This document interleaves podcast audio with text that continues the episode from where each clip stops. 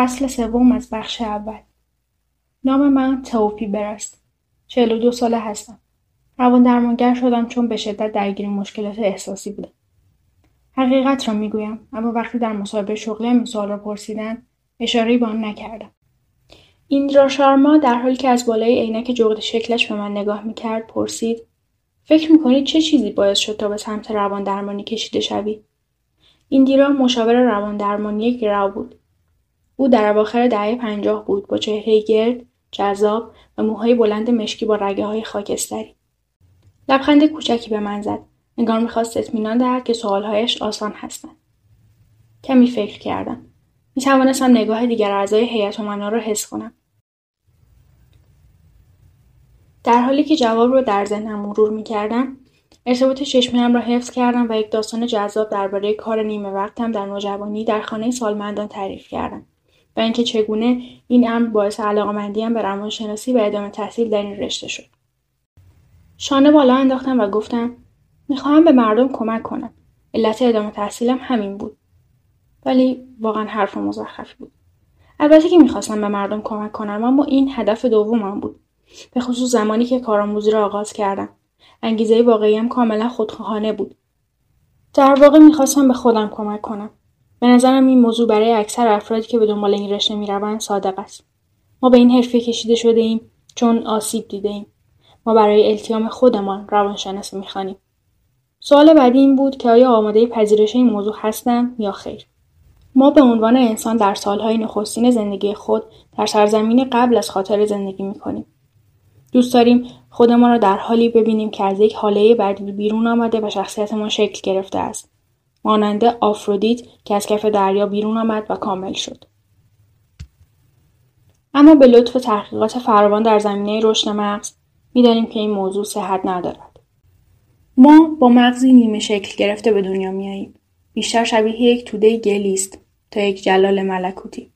به گفته دونالد بینیکات روانکاو سرشناس چیزی به عنوان یک کودک وجود ندارد.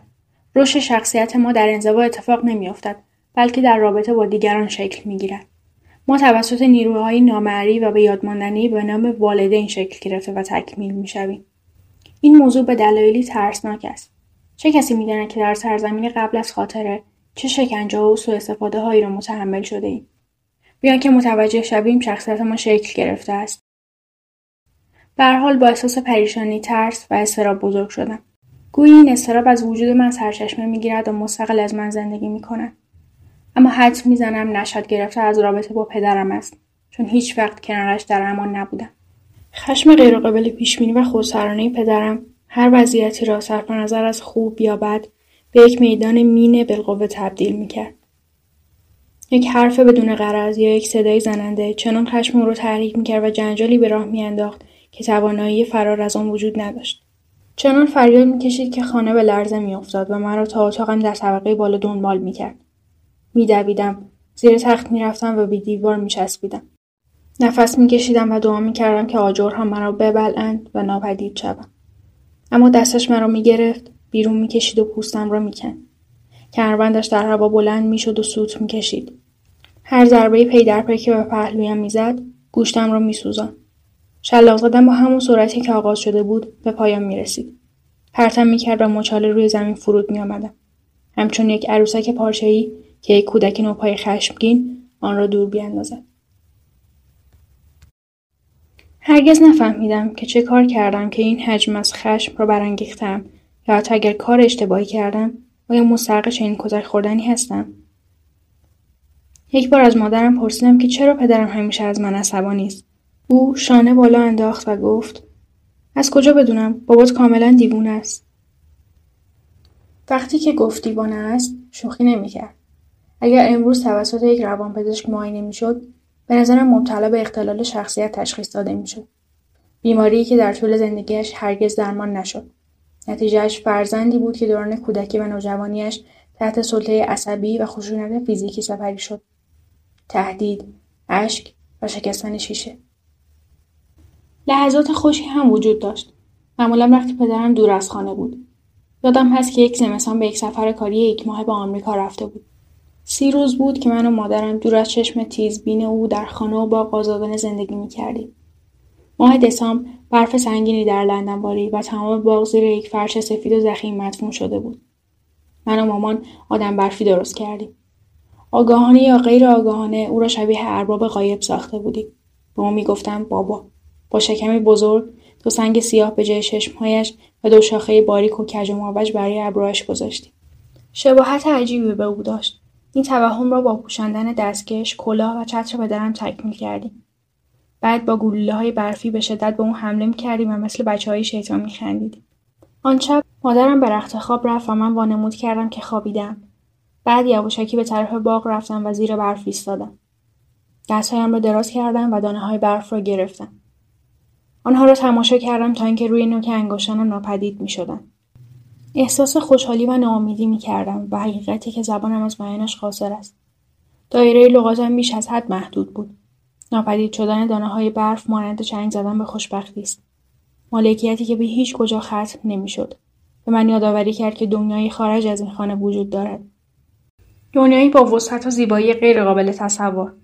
دنیایی که در حال حاضر از دسترس من خارج بود. این خاطره را در طول این سالها بارها و بارها با خودم مرور کردم. گویی آن لحظه کوتاه آزادی توسط بدبختی احاطه و درخشان تر شده بود. گورسویی که با تاریکی احاطه شده بود. متوجه شدم که تنها امید من برای زنده ماندن درمان بود.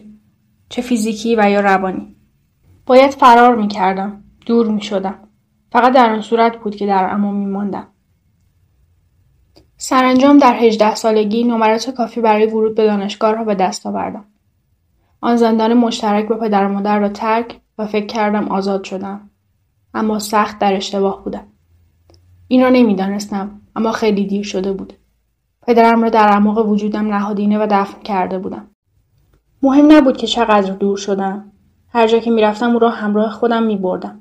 صدای جیغ و داد و فریادش که من را بیارزش شرم زده و شکست خورده می‌کرد را همیشه میشنیدم.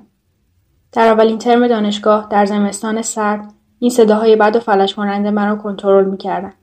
چنان از ترس میخکوب شده بودم که جرأت نمی‌کردم بیرون بروم. معاشرت کرده یا دوست پیدا کنم. گویی هرگز خانه را ترک نکرده بودم. به شدت مایوس کننده بود. شکست خورده و به دام افتاده بودم. خروج از این موقعیت دشوار بود. راه فراری نبود. تنها یک راه حل وجود داشت. از این داروخانه با آن داروخانه می‌رفتم و شروع به خرید بسه های مسکن پارسامول می‌کردم. چند بسه یکجا خریدم تا از این سوء جلوگیری کنم. اما جای نگرانی نبود چون هیچ کس کوچکترین توجهی به من نداشت. واقعا نامرئی بودم. اتاقم سرد بود و همچنان که بسته را باز می‌کردم انگشتانم بیحس و کرخت بودند. نتوانستم همه های تلخ را یکجا ببلم. بنابراین آنها را یکی پس از دیگری قورت دادم.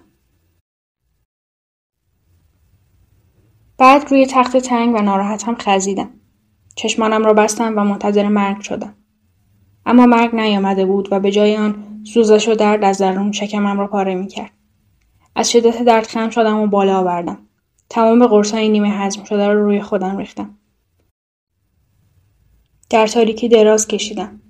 در دلم قوقایی تمام نشدنی به پا بود. سپس آهسته در تاریکی متوجه چیزی شدم. نمی‌خواستم بمیرم. هنوز نه. من که هنوز زندگی نکرده بودم.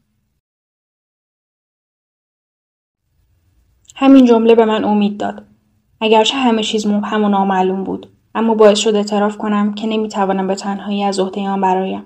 سراغ روت روان درمانگر مستقر در خدمات مشاوره دانشگاه رفتم. روت سفید و موبور بود و تقریبا شبیه مادر بزرگها بود. لبخند گرمی داشت لبخندی که دلم می‌خواست آن را باور کنم. ابتدا چیز زیادی نگفت. وقتی حرف می‌زدم فقط گوش می‌داد. راجع به کودکیم خانه و پدر مادرم صحبت کردم. حین صحبت متوجه شدم که مهم نیست تا چند اندازه جزئیات ناراحت کننده را بیان کنم. دیگر حسی به آنها نداشتم. من از احساساتم جدا شده بودم. دقیقا مثل دستی که از موج جدا شده باشد. درباره خاطرات دردناک و انگیزه خودکشیم صحبت کردم. اما نمی‌توانستم آنها را لمس کنم. با این حال گاهی به صورت روت نگاه می‌کردم و در کمال تعجب می‌دیدم که اشک در چشمانش جمع شده و گوش می‌دهد.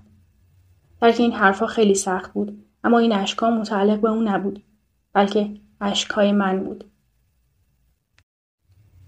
آن زمان متوجه این موضوع نشدم اما این روشی درمانی است بیمار احساسات غیرقابل پذیرش خود را به درمانگر منتقل می کند و درمانگر تمام چیزهایی که بیمار از آنها واهمه دارد را برای او احساس می کند. بعد به آرامی احساساتش را به او پس می دهد. همانطور که رود احساساتم را به من برگردان. من و رود چندین سال یکدیگر را می‌دیدیم. تنها مخاطب زندگیم بود. از طریق او روابط جدید با دیگر انسانها را فرا گرفتم. رابطه ای بر اساس احترام متقابل، صداقت، مهربانی و نه بر مبنای سرزنش، عصبانیت و خشونت. رفته رفته نسبت به خودم احساس متفاوتی پیدا کرد. احساس پوچی و ترس کمتر و عواطف بیشتر. آن سرود نفرت انگیز درونی هرگز مرا ترک نکرد.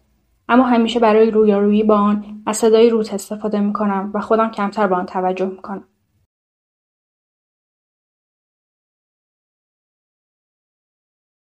در نتیجه صداهای درون سرم آرامتر شدند و موقتا از بین رفتند. احساس آرامش می کردم و حتی گاهی اوقات احساس خوشحالی می کردم. روان درمانی واقعا جان مرا نجات داد. مهمتر از آن کیفیت زندگیم را دگرگون کرده بود. صحبت کردن به منظور درمان برای معنای عمیقی داشت و مرا تعریف می‌کرد. می‌دانستم شغل حرفهام نیز باید همین باشد. بعد از اتمام دانشگاه به عنوان روان درمانگر در لندن آموزش اگرچه به من هشدار داد نسبت به مسیری که در پیش گرفتم واقع باشم. او گفت این کار قدم زدن در پارک نیست. حق با او بود. خیلی زود ثابت شد که کار کردن با بیماران و درگیر آن شدن چندان آسان نیست. اولین حضورم در بخش روانی را به یاد دارم. چند دقیقه بعد از ورودم یکی از بیماران شلوارش را پایین کشید، چند باطمه زد و جلوی من مدفوع کرد. انبوهی از گند متعفن. حوادث بعدی کمتر تهوع آور بودند اما برای من به همان اندازه ناراحت کننده بودند. خودکشی های آشفته، تلاش برای صدمه زدن به خود، هیستیری و غم و اندوهایی که همگی فراتر از حد تحمل من بودند. اما هر دفعه برایم قابل قبولتر و آسانتر می شدن. عجیب است که آدم چقدر سریع خود را با دنیای عجیب و غریب روانپزشکی وفق می دهد. خیلی زود با دیوانگی احساس راحتی می کنی. البته نه با دیوانگی دیگران بلکه با دیوانگی خودت. به نظرم همه ما دیوانه ایم اما به اشکال مختلف. به هر ترتیب توانستم با آلیشیا برانسون ارتباط برقرار کنم. خیلی خوششانس بودم و به لطف یک اقدام درمانی موفق در سن پایین توانستم از تاریکی روانی بیرون بیایم. اما به نظرم احتمالات دیگری نیز وجود داشت. ممکن بود دیوانه شده و مانند آلیشیا تمام عمرم را در یک بیمارستان حبس شوم. اما به لطف خدا. وقتی ایندیرا شارما پرسید که چرا روان درمانگر شدم نتوانستم چیزی راجع به این موضوع بگویم. این یک گفتگوی مصاحبهای بود و مهمتر از همه می‌دانستم که نقشم را باید چگونه بازی کنم. گفتم به طور کلی معتقدم صرف نظر از اهداف اولیه آموزش می‌تواند افراد را به یک روان درمانگر تبدیل کند. ایندیرا با زیرکی سر تکان داد و گفت بله کاملا درسته حق با شماست. مصاحبه خوب پیش رفت. ایندیرا گفت که تجربه کار کردن در برادمور نشان می‌دهد که می‌توانم با مشکلات روانی شدید کنار بیایم. کار در جا به من پیشنهاد شد و من نیز پذیرفتم. یک ماه بعد راهی گراو شدم